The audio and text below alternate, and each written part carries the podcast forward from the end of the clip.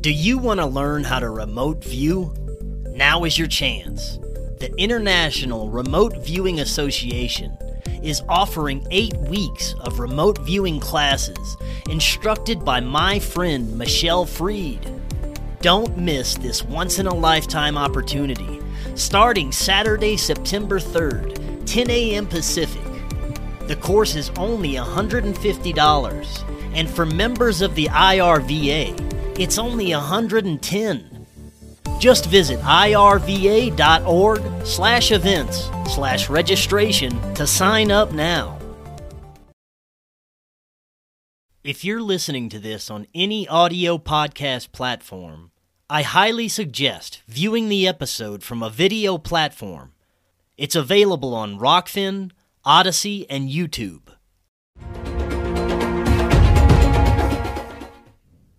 Welcome back to Forbidden Knowledge News. I'm your host, Chris Matthew. Tonight, my guest is Nik Hayes. Before I bring him on, I have to thank C60 Purple Power. This may be the most powerful antioxidant known to man. Acts as a free radical sponge, eliminating toxins in the body. After I started taking C60 within about a month, I started feeling better. And now I feel amazing. I feel better than I've felt in years. So many benefits, more energy, unexpected weight loss. Um, I sleep better. There's so many benefits that you should check out for yourself. Uh, go to their website to check out more, or you can just click the link in the description or visit c60purplepower.com. Uh, if you click the link, you're going to get 10% off your order plus free shipping. If for some reason that link doesn't work, you can use coupon code knowledge10 uh, and you will get the same discount. So be sure to check that out. Also, please subscribe to Forbidden Knowledge News on lbry.tv. It's our official backup channel.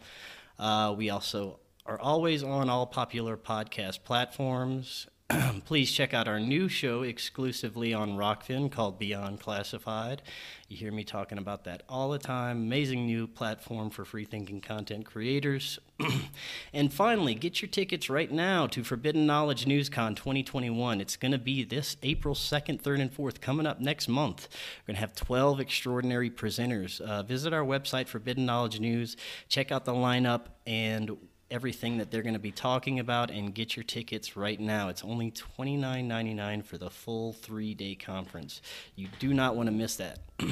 Today, I want to welcome to the show Nik Hayes. He is a UK based author and photographer who has spent the last 10 years photographing and filming the infrared and ultraviolet parts of the electromagnetic spectrum documenting the strange invisible life forms, craft like objects, and other phenomenon that appear to be existing just beyond the range of normal human sight. In September 2016, his first book, Quest for the Invisibles, was published by the Book Tree in San Diego and was soon followed by the launch of, of the Quest for the Invisibles website, which was set up as a platform to present new photographic evidence and information on photographing invisible phenomenon. He continues on with his photographic work as well as doing occasional shows and talks at UFO and paranormal conferences. Nik, welcome. How are you doing today? I'm very well, thank you. Thanks for having me on the show. Yes, thanks for coming on. This is going to be a fascinating discussion. Um, you know, I know the human eye only sees about 2.5 percent of the electromagnetic spectrum, and there could be life everywhere just beyond the spectrum of our vision. And your book, The Quest for the Invisibles, takes a look at what may what we may be getting a glimpse of in the sky when we're seeing a UFO or any something you know anomalous or lights or some kind of plasma event. Um, and you even have some pictures that we're going to share a little later. First, I'd like to start off with what got you interested in this and looking at the, this phenomenon. Well, I've always, had, uh, I've always been into the UFO phenomenon, when, you know, kid when I was a lot, lot younger, watching television and all the sci-fi movies. But um, I was just taking my dog for a walk one night. It was a really foggy, misty night, freezing cold, and my little dog, he was only about six months old at the time, Alfie, and uh, he wanted to go back down an alleyway we'd just gone down. And um, I was so cold, I nearly said, no, let's go. But I took him down. And while he was sniffing around, I just happened to be looking up at the sky. And I saw a pinky orange glow coming about 200 foot off the ground and about 200 foot away, slowly, slowly, slowly. And it kept disappearing and then slowly coming back because the mist was so thick. And it got nearer and nearer and nearer. And uh, I was like, what the hell is that? You know, it was totally silent. And what happened was, just as about as it passed over the top of me, um, there's a thinner band of mist, and I saw it in its entirety. And it had a dome, like a domed top and a domed bottom, domed sort of bottom, it was pulsating and moving about sort of walking pace. And it just about went over the top of me, but it seemed to be breathing, and it seemed as if it was alive. And I couldn't understand it. At first, I thought it was a craft, but the more I looked at it, it reminded me of one of those bioluminescent life forms that you get, you know, in the deep dark ocean. And it just puzzled me. Um, and it was later on that I discovered the work of Trevor James Constable and the bioforms he'd captured in the infrared. So I thought, well, to me, that was an explanation of what I'd seen because I was convinced that it was a creature rather than a, you know, a craft of intelligent design. Um, and up until I'd read the books by Trevor James Constable, I'd not even conceived of the idea that UFOs could be anything other than interplanetary spacecraft. So it disturbed me greatly. Um, and I thought, well, I've got to go out and film more of these things. And I thought, well, how am I going to do it? And I began reading Trevor's book and um, some of the attraction methods he used. And bit by bit, my family helped me to buy my first infrared camera. And then I moved on to ultraviolet um, video recorder. And it's just sort of gone on from there. But, you know, I spent, what's well, nearly 10 years now. I mean, sometimes I'll be filming multiple cameras, camcorders, seven, seven days, seven hours a day, sometimes five, six, seven days a week. And some of these things were just on like one, you know, they hardly appear on time. Filming sometimes at 150, you know, 50 frames per second and 25, 25 frames per second. And these things are appearing on just one frame. And I use a Geiger counter as well as a detection device. But there's many different types of um, UFO photography I do, and other, you know, more paranormal type photography, um, daytime and nighttime. Um, and we'll see later when we see the selection of photographs, and uh, I can go through some of the techniques I use for, um, for taking them. Yeah, but that's what really got me into it. So that, that's what it just I became obsessed with it um, because it just it's a life changing event when you see something um, that close and and it almost almost looked familiar. It was very strange. It, it disturbed me. You know, when I close my eyes, even, even now and think of it, it's I wouldn't say it's something to shudder down me, but it's, it's it's a very very very strange thing. And up until that point, I'd heard people you know witness UFOs, and I had no reason to disbelieve them because I believed it was true. You know, but seeing it myself, it just changed my life, and I, my life stopped. Um, I became obsessed with um, Quest for the Invisibles, really, just to try and prove Trevor was right over and over and over again because of the lack of.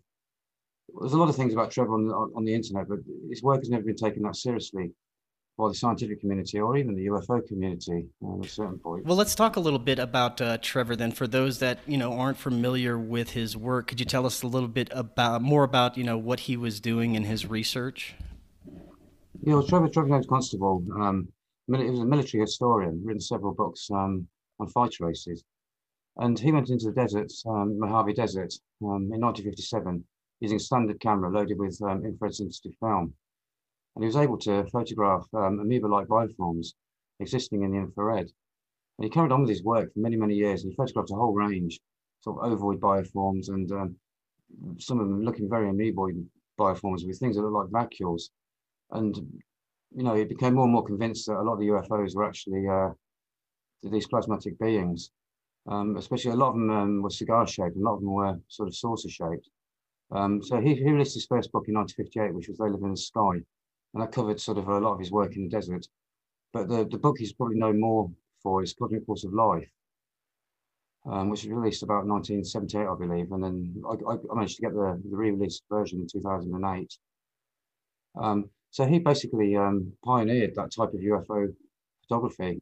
And uh, he originally used to use the star exercises and an attraction technique, um, and later ended up using the, the cloudbuster, and then finally gave the UFO thing up sort of in the mid 70s and went on to weather modification. Um, some more studies with um, etheric energy. And he um, called some of these life forms um, orgonotic bioforms, is that right?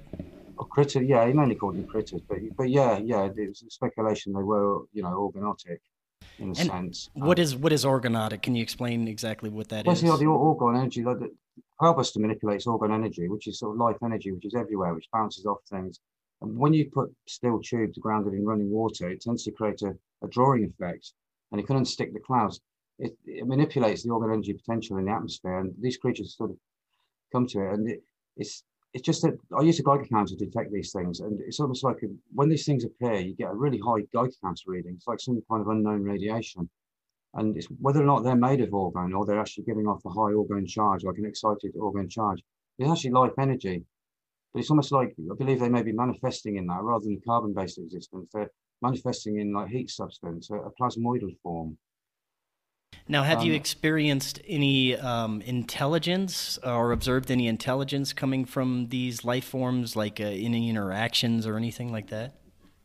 Yes, in the last couple of years, there's some pictures that I've taken of some really massive life forms that are coloured blue, um, big triangular-looking things they are. Um, I sent them in the photographs to you earlier.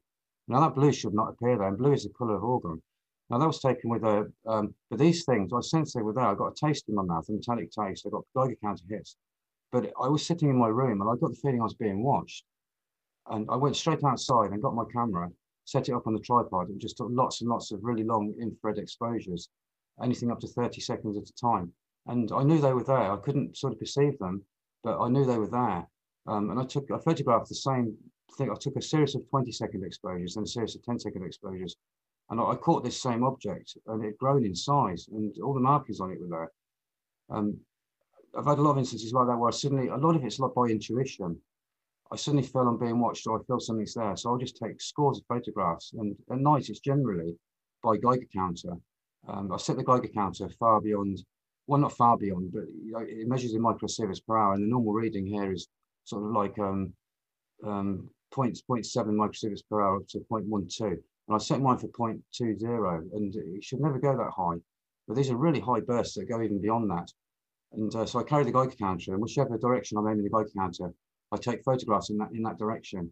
Um, if I'm taking long exposures, I'll set it up on a on a tripod, or, or I'll film something like 180th or 160th of a second and have it pressed hard to my chest. I'm filming in total darkness, unless I get multiple repeats and I know something's near to me, uh, like a series of entities that I managed to film. I use the flash, the normal standard flash, of which the infrared camera only sees a small part of the red that appears before the red of the visible spectrum because it's you know it's an infrared filter blocks everything else up to red. So the blue color of these objects shouldn't even appear on there.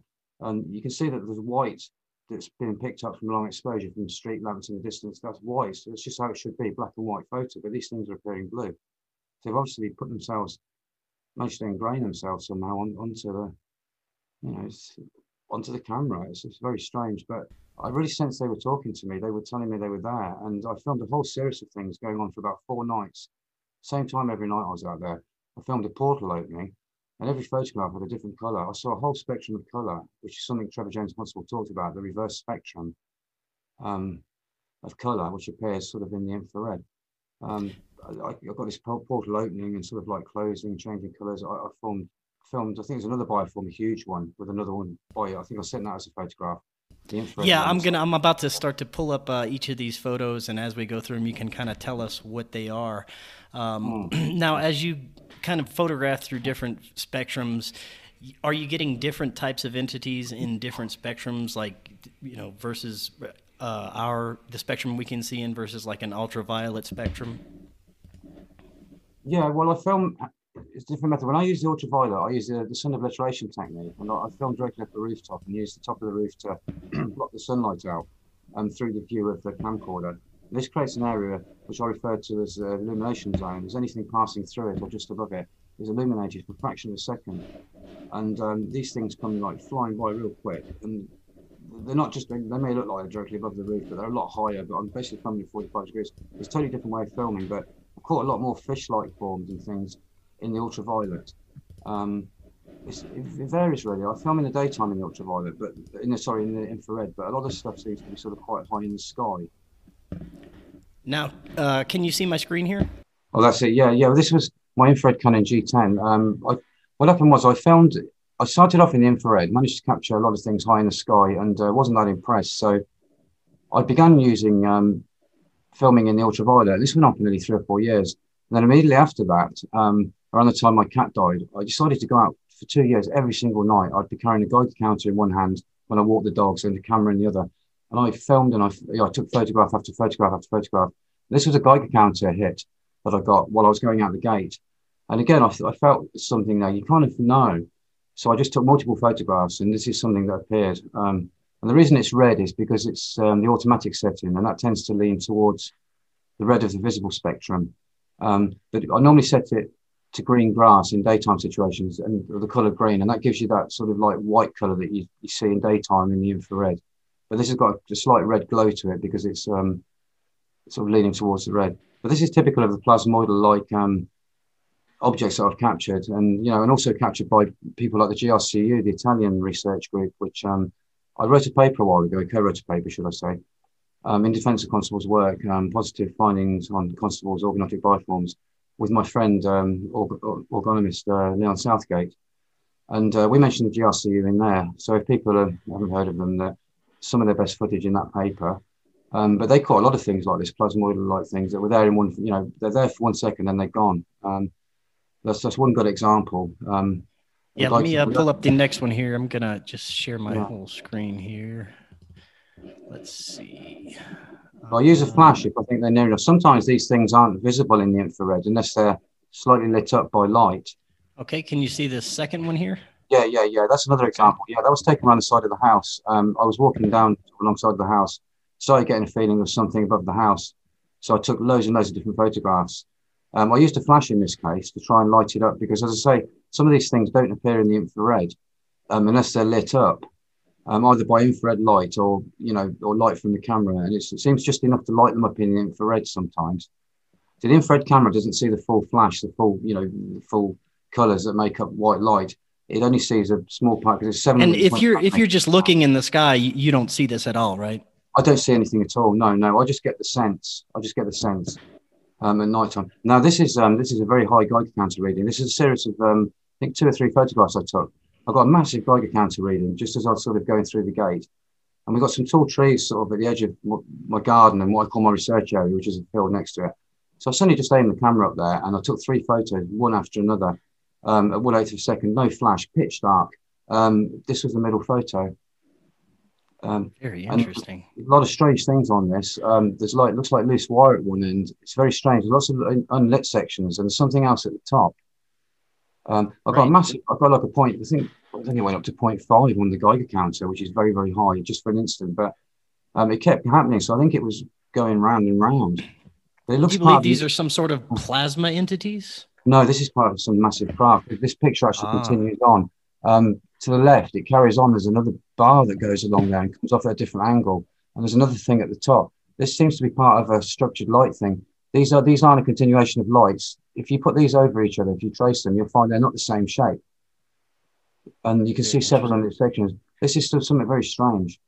Um, and I've got a massive Geiger counter here. So I took the first photograph and this appeared in the second. So they don't always appear straight away. The Geiger counter warns you that they're on the way and they travel quite fast, a lot of them. So, you know, you take a, a whole series of photographs, like, you know, constantly. This is another Geiger counter one. Um, where I was walking my dogs, um, I took, there's about six or seven of these that make up the picture, but it's such a wide photograph and the others are quite dim. So I've only shown the four. Um, and I think there's another photograph of these in more detail uh, next to it. Yeah, yeah, it's the same four entity. That's it. Yeah, um, you can see how different they are. But these were sort of like a, about six or seven of them, really high in the sky. But I still got quite a high Geiger counter reading. So I just took lots of photographs in pitch darkness, no flash, straight into the sky above me. And um, this was on about I think the fourth photograph or something. They appeared. Um, and you, you know, one eighth of a second, you can see the trail within that one eighth of a second movement of that. So, um, right. Now, um, are, are, you when you're filming these? Can you see these moving? Some not very often. No, I do see things in the visible spectrum, and sometimes they disappear. Um, but I didn't see any of those. No, I was very surprised that I even caught anything. These are just examples um, taken. I got another camera, next NEX-5N camera, um, and I was again I carried on going out every night. I think this was 2018. I was taken, yeah. But these are just examples of some of the strange shapes that I've caught um, in the sky. You know, just from Geiger counter hits. You know, I'm gonna set it to oh, buzz, cool. so you know, don't alert people too much if I'm walking down the street. But yeah, uh, you know, what I'm saying I, it's quick buzz, so it's just like sort of buzz, you know. so most of the time I catch nothing. Now this is a strange one. This is taken down some um, some garages at the rear of where I live, and it was taken in pitch darkness. Again, no flash, and it's a, it was taken using a tripod, and it's a one second exposure, and there's no light source in this again, and you can see the mist dripping off the it's like an invisible luminous mist moving through the forest sort of area, and you can see it dripping off the off the leaves. But you know, all I saw was pitch darkness. I saw nothing. And I'm sure you're well familiar with, you know, normal camera anomalies and artifacts that would cause Hmm. strange things, and you would know the difference between that and something, you know, unexplainable, right? Oh gosh, yeah, yeah. Plus, I get a Geiger counter hit. I, I only take photos on Geiger counter hits. I took a load more photos and nothing was there. It's pitch dark. Um, there's some kind of an energy that's um, being captured. This is another example um, taken on the infrared G10 of um, this was taken from a, from a photograph, and there's probably about 30 of these. They, they're coming out of the ground. I suddenly got a massive hit, no matter which direction I turned in. The Geiger counter was going haywire. So I basically put the, had the flash on, and I just turned around and went chish, chish, chish, all the way around. And I caught a whole load of these, um, three or four of them going straight up into the sky, and these are the nearest ones to me. Um, it's the same one, the white one. I just did it in white so people could see it a bit clearer. But um, again, this this was taken sort of um, just on a tripod in the garden. Um, when I got just as I was going out the gate, I got massive hits and stuff. I take the tripod out when I walk. Sometimes I set it up somewhere quiet and sit there in pitch dark with a Geiger counter, and then as soon as I get a hit, I just take photographs. I mean, I can't see anything. So, do you think a lot of the things that are in the sky that people are mistaken for nuts and bolts craft are these sort of entities, these these life forms? I'm not saying all of them because that that ring of that load of lights that you just showed that that's part of a structured craft It's obviously invisible and it's big. It was taken above 100 foot trees. Now the actual photograph it, it's quite big. It takes up a third of the actual proper photo. Now this is the one I was talking about. This is an amoeba life form. Now this is similar to the things Trevor caught, Trevor James Constable caught. There's a lot of markings on this and things. But I took this photograph. This is a 20 second exposure. Um, but the, the photos previous to this showed nothing at all. And this was there, just standing there. And the next photograph um, was taken straight after this, and it was I think it was a, a 10 second exposure, and it's exactly the same thing. The all the markings line up, but they're all extended, and this seems to come further into the frame. Um, but I've captured a lot of strange things like this, and um, I, there's no light source in this. It was taken in total darkness, and it was very, very faint in the photograph. I could see it on the camera, but when I put it on the screen, because when you take long exposures, you've got to turn down the the camera's automatic exposure compensation. Otherwise, any light that comes from anything, the infrared light will overexpose. So you, you then put it on the computer and you turn it up slightly to get the color to come back out. But this is it. I caught these two, and then the rest of the photographs have nothing on it for a bit. Yeah, you so, mentioned how like they have these amoeba-like life forms under the ocean. That's what this Mhm. reminds me of, except they're just kind of floating around in the sky, and that's that's amazing. And we just can't see them; they're they're beyond the spectrum of our vision. I think they do. They can. I do think they can be seen sometimes. I think because of Yeah. you know, electromagnetic power being put out. Now, this is one of my favorites. This was from a. I took a whole series. This was a 30 second exposure. It was taken in total darkness. Okay. I couldn't even see the light light. See, you see the white color of the leaves of the trees. Yes. Now that's what the that's what the photo should look like, black and white, because it's the, the white balance is is made using green grass. So that gives you like um, any natural light that comes in or any infrared light appears white. So that's what the light should look like, but these are blue. Um, and this, this is like I say, this is a 30 second exposure. And the picture I took before was a 20 second exposure. And you can still see this object, but it's very faint and it's in a slightly different position. The two um, a bit further apart. But I took a whole series of these. Um, and you know, and I, I felt something. I really felt something. This was taken about 30 foot. The top of that tree is about 35 foot tall. And that was taken straight up at an angle of about 70, 80 degrees. Um, what do you think it is that enables these entities to be seen whenever we can see them without cameras or you know any other equipment? I would say like um, the amount of um, electromagnetic energy that's being pumped into the skies. Perhaps, yeah. This is, yeah. Well, my cat. I took on a cat. Um, it was a bit of a wild cat. I took him on, um, left him to bits. His name was Roy, and uh, Roy died, and upset me a hell of a lot. So I went out to his gravesite every night, set the tripod up, and I just took loads and loads of 15, 20, 30 second exposures. I took about a thousand over a couple of months, and hardly anything come out. But these came out just by the the gravesite and no flash, total darkness. I saw nothing at all. And this is a light trail, I think, shooting up, and it even looks like an entity in there. It's a strange looking photo. If you sort of, obviously, you can't enlarge it on there. Um, You find a lot of these associated with paranormal activity. Sorry, say again. Do you find a lot of these, um, you know, these images and entities that you catch associated with somewhere that experiences paranormal uh, activity? Yeah, yeah. Well, it's strange because I've never filmed. I filmed a whole series of entities in my greenhouse window. Every time I walked with my dog past the greenhouse window, I got a hit on the Geiger counter, and I got this massive feeling of dread. I felt sick, So basically, in pitch darkness, I just basically took a photograph and the, the flash lit up the greenhouse. I saw nothing, but in the window, there was an entity. The first one looked like a ghostly sort of entity in a uniform holding a, a lantern. Second one looked like an ET, I think it was. Third one looked wow. like some black dark thing with horns, it almost looked like. And the fourth one was this weird. Now, this was taken at Roy's Roy's grave again. This was taken in total darkness, 15 second exposure, one of a whole load. There's no lights in this at all. But Roy's grave site is that bit that's lit up at the bottom. All this light is a 15 second exposure. So you've got this coming out, the snake light thing, and then all the other things that are happening within that 15 second exposure. And now the photo straight before it showed nothing at all, pitch black, pitch black. There's nothing in there, taken total, total darkness, no flash. Um, so it's invisible infrared light, but you can see the, the entity. You know, you, you can see, you know, the snake-like entity. It's got like a snout and eyes and things, and you know, I said, show me sign you're here, Roy, you know, because I was quite upset and took so many photographs, nothing appeared. Then this came out. And uh, the funny thing is, it came out at the time I had a lump in my throat. It was really weird. Um, I don't know whether that, Very that made it happen or something, the emotion, I don't know.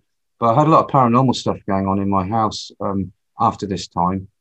Real full on stuff like steps, you know, people walking around in the room, things being moved. And things happening, Geiger counter going off every five minutes, switching itself on when I knew I switched it off, and a whole load of things that really freaked me out. So I, I stopped sort of filming at ground level, going back to filming in the sky again because because you know my house yeah, bordered onto my sister's and it was affecting her.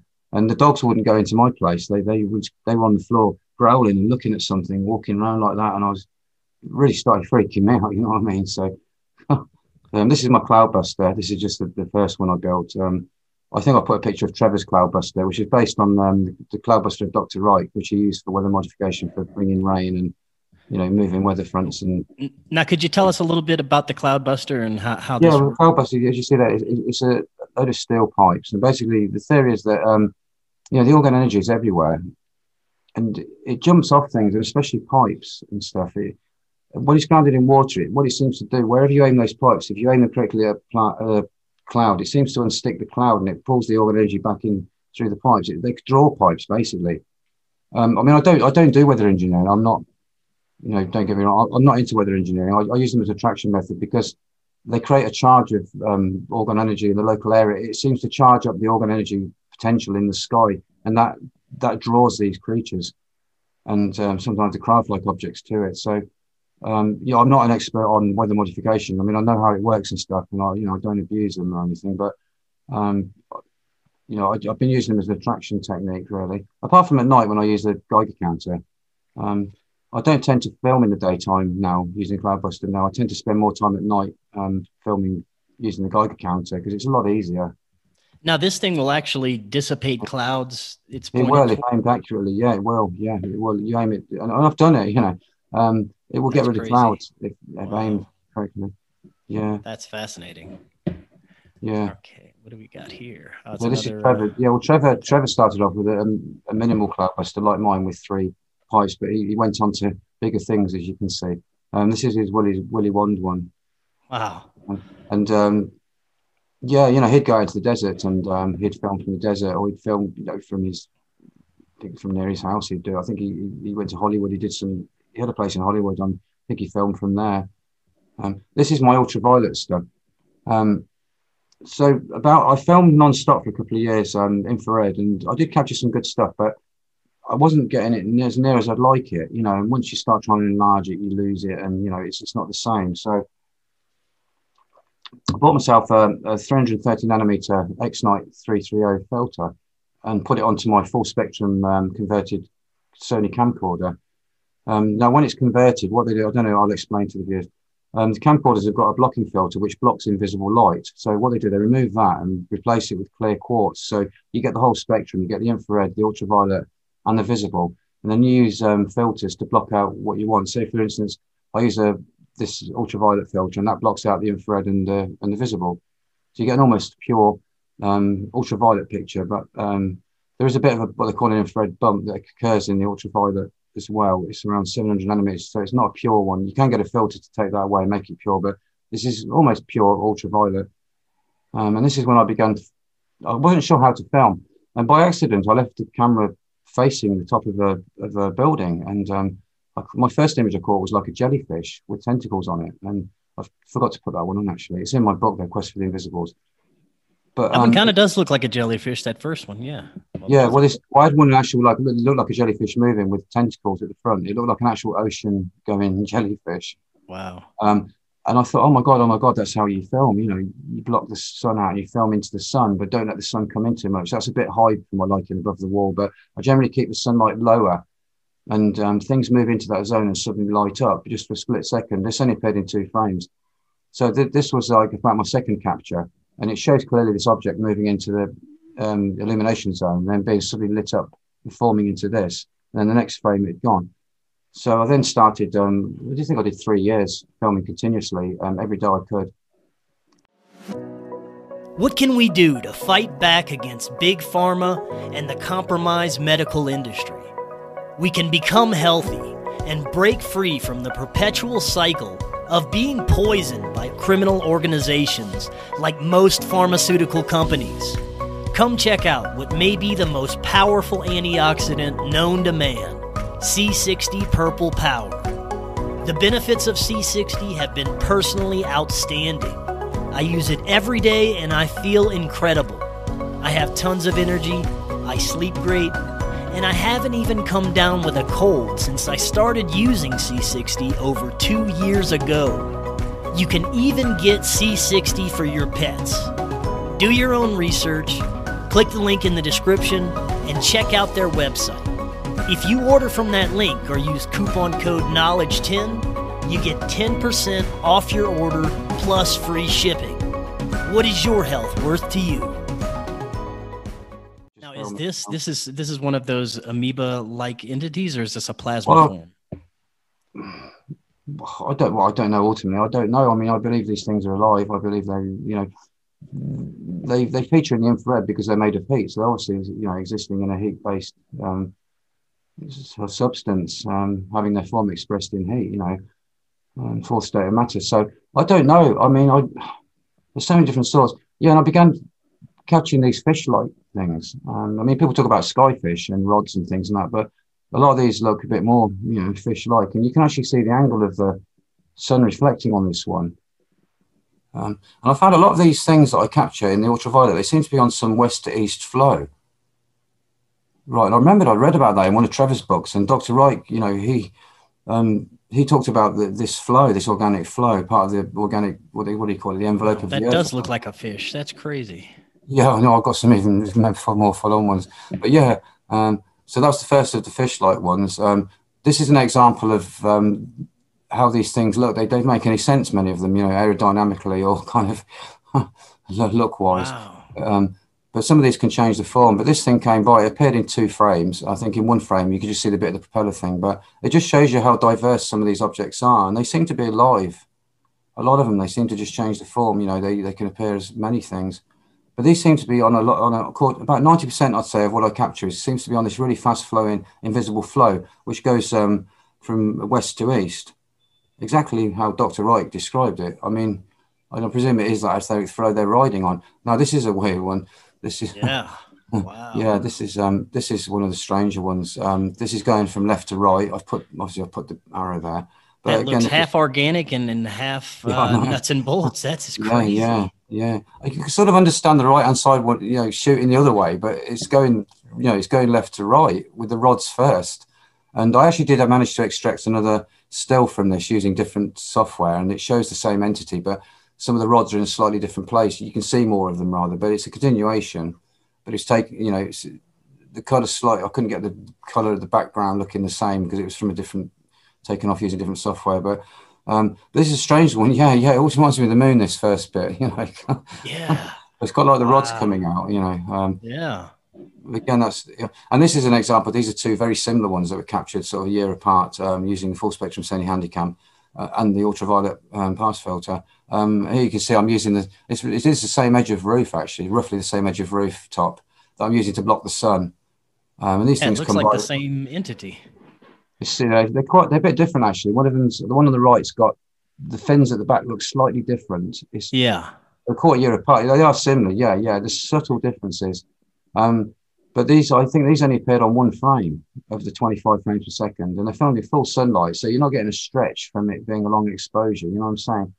Right. Um, so um, I put these on here as an example. These are some of the cards I use for my talk, for my, you know, when I do my talks and things. So yeah, and I thought it's a good way to present them. These uh, are amazing. Oh, here's, here's, a fish one for you. Yeah, this is. oh, wow, that's so strange.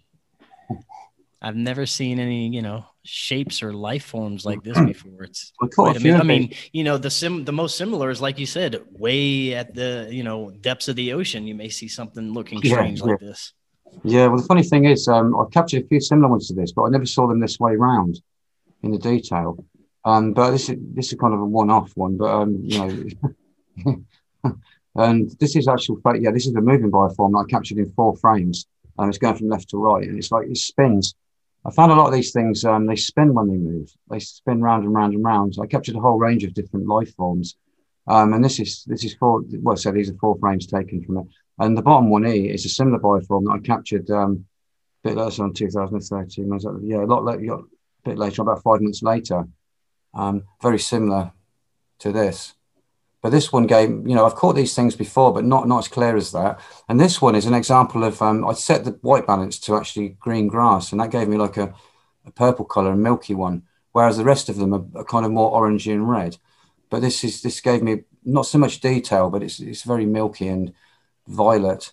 Um, so yeah. I don't film like that that often. But again, you can see it's the same bit of roof it's going over. You can see the cobwebs and but it's, you know, it's a spinning entity. The live footage of this can be seen on my YouTube channel. There's a Quest for Invisibles YouTube channel. Uh, what's the YouTube channel again? It's just QFTI. Um, okay. Quest for the Invisibles, obviously, but yeah. Um, oh, here's here's another one. This is yeah. I, I got myself uh, another full spectrum Sony Handycam, which filmed at 50 frames a second because the other one was 25. Um, and this was one of my early experiments um, using this particular camcorder. And this is some kind of worm-like thing that seems to be up there. Um, only appeared in one frame, and kind of almost got like a chrysalis type body to it. but I mean, people have filmed a lot of these things before, you know, worm-like entities and things. But it's um, if if you look at the you know the, the bit on the right, you can, you can actually see almost like a chrysalis-like um, feel to it. Uh, right. It would be amazing if you could have a way to just see through this spectrum at all times and see what's what's all around us. I think you'd probably be ducking and diving all the time. You'd be walking. Yeah. Yeah, yeah. Look at this. Yeah, this is part of a, a procession. I managed to capture this creature spins. This is a spinning fish. Um, the photo, photograph after this shows a whole load of frames of it, but this is the most fish-like one of the frames. But this was taken on my new camcorder um, using a the edge. I think the next one to it shows the whole. Here you go. Oh, wow. It's going from right to left, and it's actually spinning through itself, and it's having. It looks like a burst of energy on um, the second one on the left. It's almost like it loses its form or you know, changes in a big flurry of activity. Um, yeah, that's not an aeroplane underneath it. It's actually a bit of spider's web that's blowing from nearby and it's blowing in the winds. It's not an aeroplane oh. or anything. Um, Those are absolutely yeah. amazing.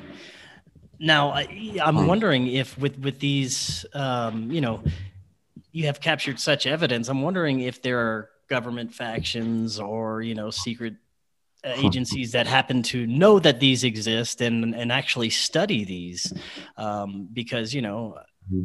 it's fairly easy it seems that you would be able to capture these on on on a photograph and if that's the case it seems like some agency or some you know shadowy government faction may already know about these and uh, have for a while what do you think about that um, I imagine so. It doesn't surprise me. I imagine they've got the fingers into everything. You know, um, I mean, obviously, Trevor's work's been out there since 1958.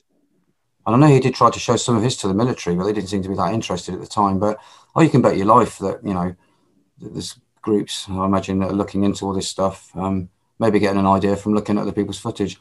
But there are a lot of people just going out there filming these, a lot of these things in the, or things like this in the visible spectrum. Um, sort of anomalies, you know, anomaly groups. They're filming things quite high in the sky. A lot of them look like balloon, like some of them. They change form and um, really good footage coming from all around the, around the world um, in the UK and Australia. There's a lot of people doing this. There's been a lot of worm-like um, creatures filmed, especially I think in South America. Some really great footage of them. So I think you know it's I think it's becoming more and more known. But I imagine the government are interested in this type of thing, but they, they probably just sit back and watch watch YouTube or something, watch my videos or something.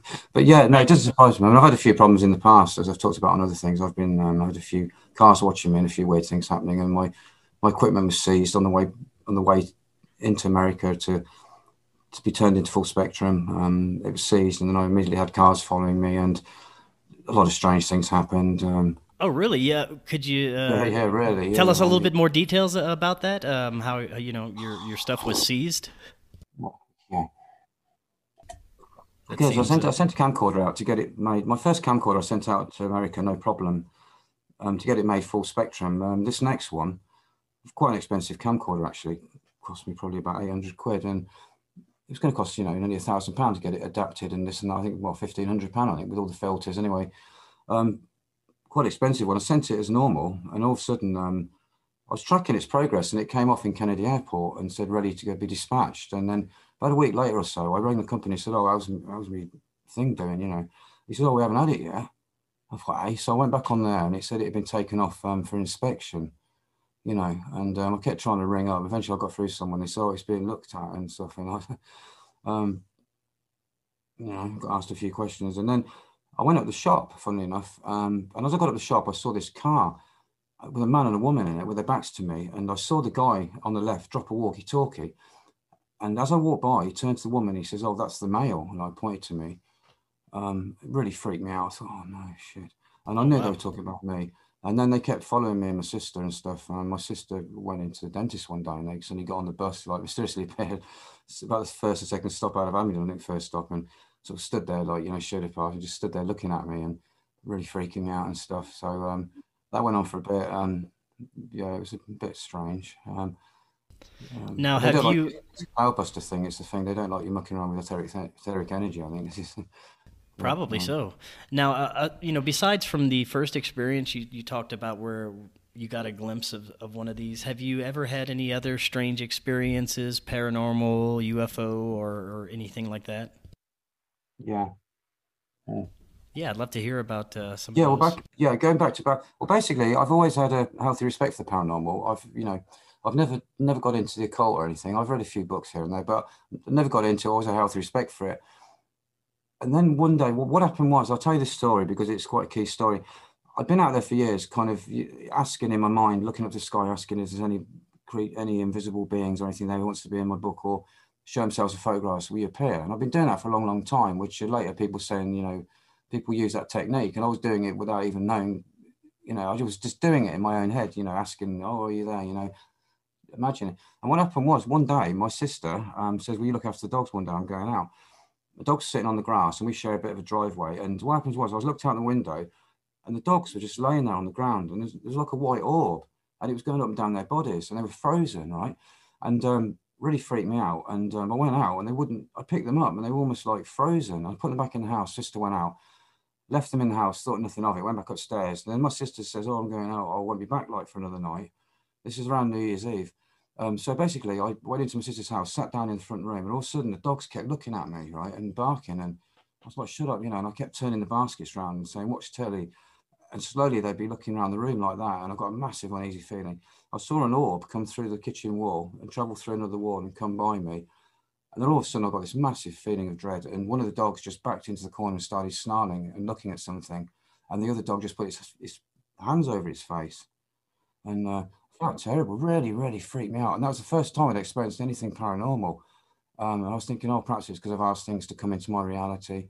And then, um, you know, it wasn't long after, I think when my cat died, it all really kicked off. Um, I was going out every night, you know, with my camera, taking photos, taking photos, capturing entities in the greenhouse. And then I was like, um, things were moving and weird things were happening on my computer. And um, I was hearing people calling me, and the doorbell would ring at three in the morning. And we got a joint doorbell just so for deliveries, me and my sister, because we live next door, um, but on the same land. And basically, you know, you got to, you can't get into our, our place. We've got like a big gate you've got to go through. It's, you know, it's not like someone's walking around, but every morning at three o'clock, the doorbell would ring three times. And my sister would hear someone knocking downstairs in the kitchen, and the dogs would start barking. And, you know, and that's how the paranormal side came really just from filming roy and from all this stuff that was happening to me i never intended to even film paranormal stuff i was into ufos and i was into the work of constable but it almost just happened and it nearly drove me insane to be quite honest with you um, I ended up having to get rid of a mirror because I thought I saw an entity in it. The dogs were barking at it, and um, ended up, you know, painting it black and burying it, and it really freaked me out at the time because I, you know, myself purposely kept away from any occult type things, and I, you know, I was getting weird dreams, and um, you know, a whole list of things was happening, and it was, it was very unsettling, really. Do you think that the entities that were that you were experiencing were uh, spirits of humans or possibly something else, some different types of entities? Um, you know, it's from your personal. Because um, if you look at the picture of my cat, the one I took with my cat, it was like a snake-like entity coming out. I was saying, like, you know, Roy, Roy, can you give me a sign um, that, that you're still around? And his whole grave site lit up, and he'd been dead by that time about five days or so. And there's not, you know, there's no candles there, nothing. It's taken in pitch darkness, and the photo before is pitch dark. You can't see anything. Honestly, no light source in that photo. 15 second exposure, and all that stuff was going on. It's like a head's coming, the head shape's coming down from the sky, and then something's coming up from his grave and turning into a snake. And then there's almost like a half tree, half human like entity, which you can't see that clear on that version of it, but it's coming out of the ground, like out from like a circular portal. And that was all happening within 15 seconds. And um, so I don't know. I mean, I, I was thinking, oh, is that my cat? Is that something? But I don't know because I was in a bit of a state emotionally. You know, I don't mind admitting it. You know, I, I love that cat to bits. You know, I took him in from a wild cat, um, saved his life a couple of times because he got ill and adored him. You know, and then um, he just died. He got so thin, got cancer. Had to get him put down. Absolutely killed me. So I just kept going out there for evidence, really. And I feel like um, probably the mental state I was in may have attract, attracted negative beings who perhaps feeding on that energy. Yeah, that, that makes sense. Suspect, you know. Now you um, said you've also yeah. I, I, I don't know. See, I don't. I haven't talked to many many people about it really, but I'd like to think it was my cat, that snake-like object. But I, I mean, I took a whole series of other photos as well um, that I didn't show tonight. One of them was like a little orb of a man, and this was taken with no light, and he was like screaming at me, like as if to say, "Shut up!" and little face on him, and I was like, "Oh shit!" You know? Wow. Um, and a few other little sort of things as well. Yeah, there's a few few things, um, just odd odd things. and you said you you've also captured portals opening? Yeah, I captured some kind of portal opening in the sky, and it was um, it was like a bluey color. Then it went green, then it went pink, and you saw all the colors of the rainbow. Yet this is taken in like infrared, and the filter actually blocks out everything up to the red at the end of the visible light spectrum, which occurs just before the um, well, it's a barely visible red that appears just before the the, um, the infrared. So all your blues and everything down the other end uh, shouldn't even be showing. Um, you know, and those entities they were blue, which is good. It's like like the the orgone, the color of orgone. Um, it, it, um, I think Dr. Reich found that uh, it illuminated blue in a vacuum, and now, perhaps it, blue when it's excited now you being a photographer i'd love to ask you about orbs because you know I, I have a, a, lot of paranormal investigators on and people mm. who talk about mm. that you know they take pictures of orbs and i don't know. I don't know if this is just a dust or just some kind of camera artifact. What you know what are your thoughts on orbs? Well i've, I've experimented a lot. I've got some um, cctv footage of, um, of, of, of orbs moving in the infrared actually moving and stopping and one of them stops in front of me and comes up really slow. And that is a proper orb that's trying to change its shape but I've also noticed that when I take photographs with a flash in the rain, you get loads of orb-like things. And I was convinced really for a long time that they were specks of, um, I think a lot of them were specks of moisture. Um, but the thing is, I've seen some of them got like an effect inside them. And I've actually seen phases on some of them. And I photographed orbs in the darkness, right, with no flash, pitch dark, like this example I said with this guy with the face on it. Um, and they were so I, am convinced that you know these entities you know it's probably the best way well i mean it is the best way to travel in, in, in an orb in a in a you know spherical shape. So imagine energy travels. Imagine dead humans travel around in this reality and i imagine it's, it's, a, it's a good way for energy to travel around. But i think some you know some of these orbs i think you're only catching them because they're being lit up by the by the flash. You take photographs without a flash you won't really see orbs unless they're self-illumined and they can be very interesting. The ones that seem self-illumined, you even capture them obviously with a flash, but some look different. But I think a lot of things make orbs. Um, and it wasn't until I caught this footage of these white orbs actually coming up and responding to me. And that's on my website actually. It's on my um, on the YouTube channel actually. There's um, some I think it's, it's a bit of footage showing an orb, and it comes up really really slowly, and it just it's just right in front of me, looking at me. It comes to sort of head height, and uh, I think I'll show the frame separately. So that there is some reality to the orb thing. Um, but I think there's so many other things that can look like orbs, even reflections from the camera lens sometimes when it catches light. you can get orb-like things. You've got to be very, very careful. This is why I photograph in the black, in the dark. Um, and this is why I photograph really most of the time using a, a Geiger counter, because I'm only taking photographs on instrumental detection. Um, I mean, the GRCU, there's 25 members, this Italian group, which was led by um, Luciano Boccone. They photographed some fantastic, some fantastic things. And um, they had a book, um, UFO La Realtà Nascosta, which is very, very rare. And it was written in Italian only. only.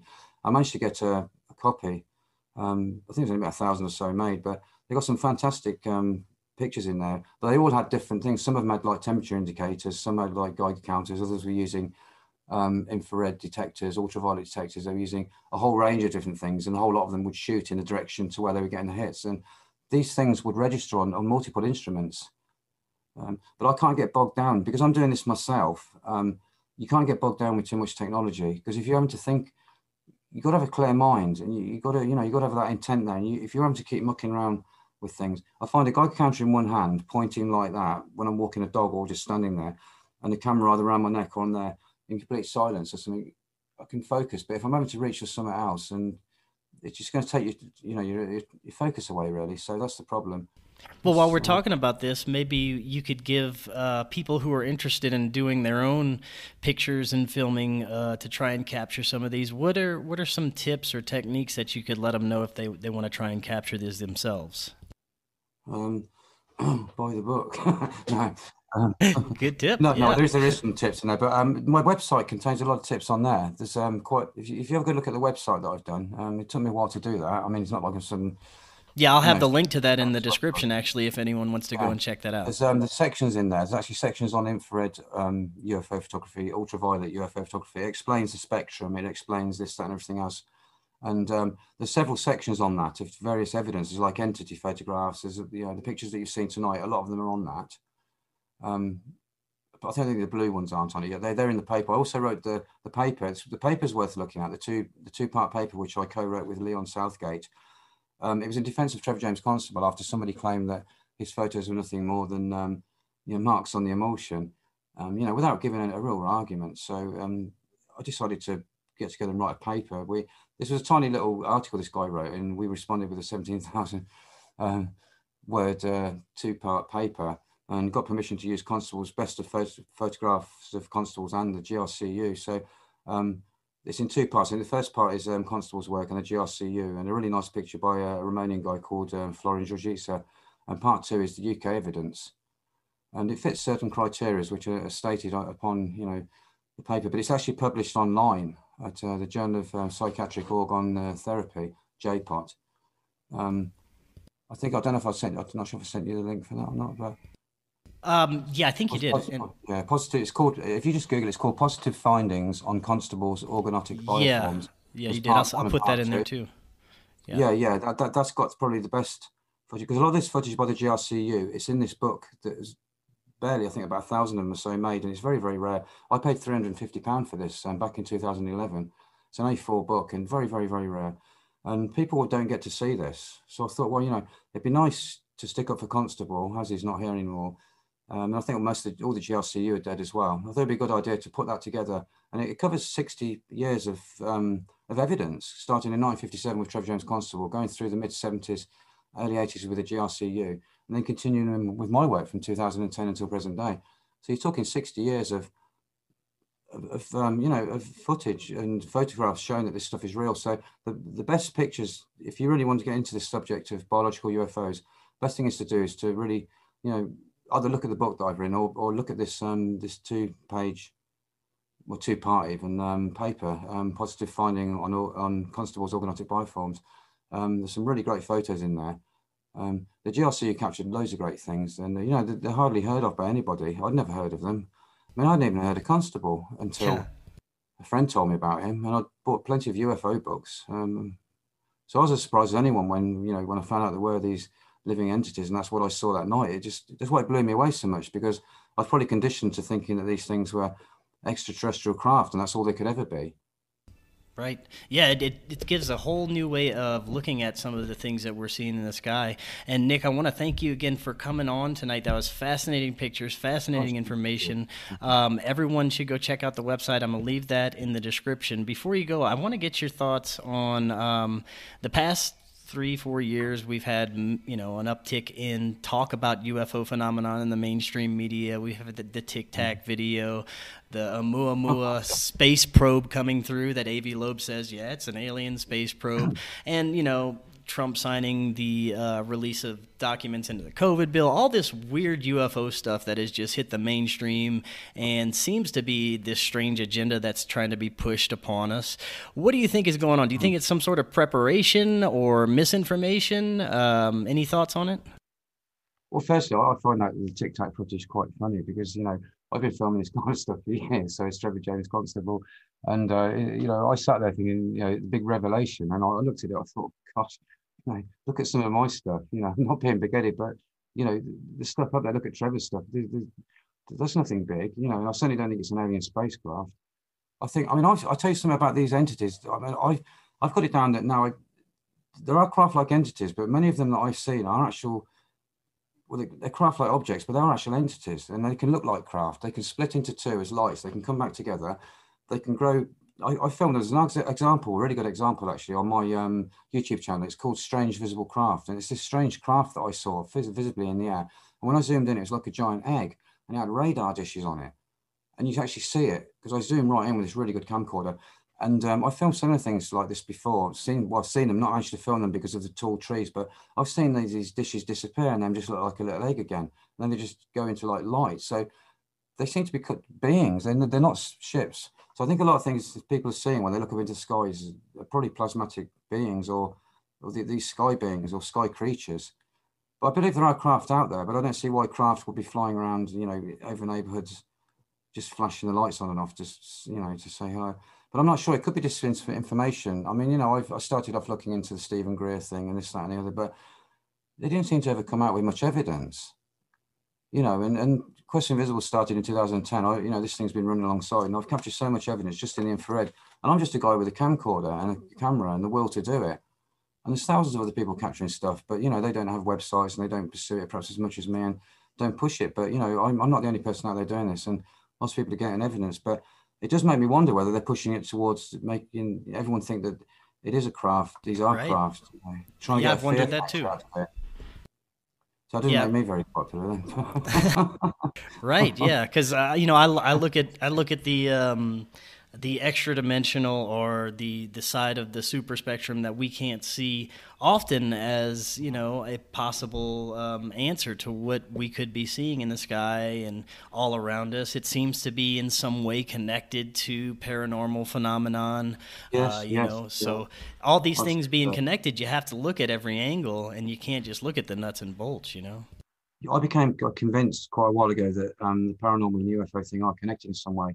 I believe that a lot of these entities and maybe some of the craft that come in are interdimensional. They're coming from different realities, not necessarily, you know, different physical um, places.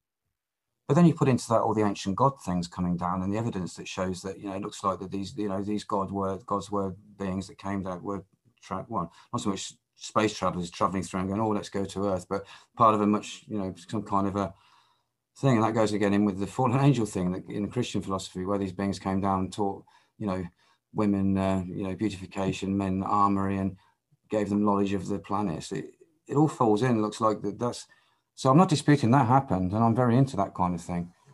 And the fact that strange creatures are being seen more and more, like dogmen and other things like that, you know, that's something I'm very interested in. And it just, I don't know, it's um, it all seems very sort of intertwined as far as I can see. Um, yes, definitely. I, I, would agree. Um, I think it is all intertwined. I think it's all connected in some way. And uh, yeah. again, those those pictures you, you shared were fascinating. Um, I can't wait for everybody to see those. And your website again is questfortheinvisibles.co.uk. Yeah, .co.uk. Okay, yep, and I will have a link to that in the description as well. And Nik, thank you so much again for coming on tonight. That was awesome information. I'd love to have you back on in the future. We could talk about so much more. Yeah, sure, Chris. Yeah, no, it'd be a pleasure. Yeah. All yeah, right, no we're great. Well, until next time, everyone else, have an excellent evening. We'll see you soon. Right now is the most critical time for us to take back control of our food supply and become self reliant by having our very own food forest.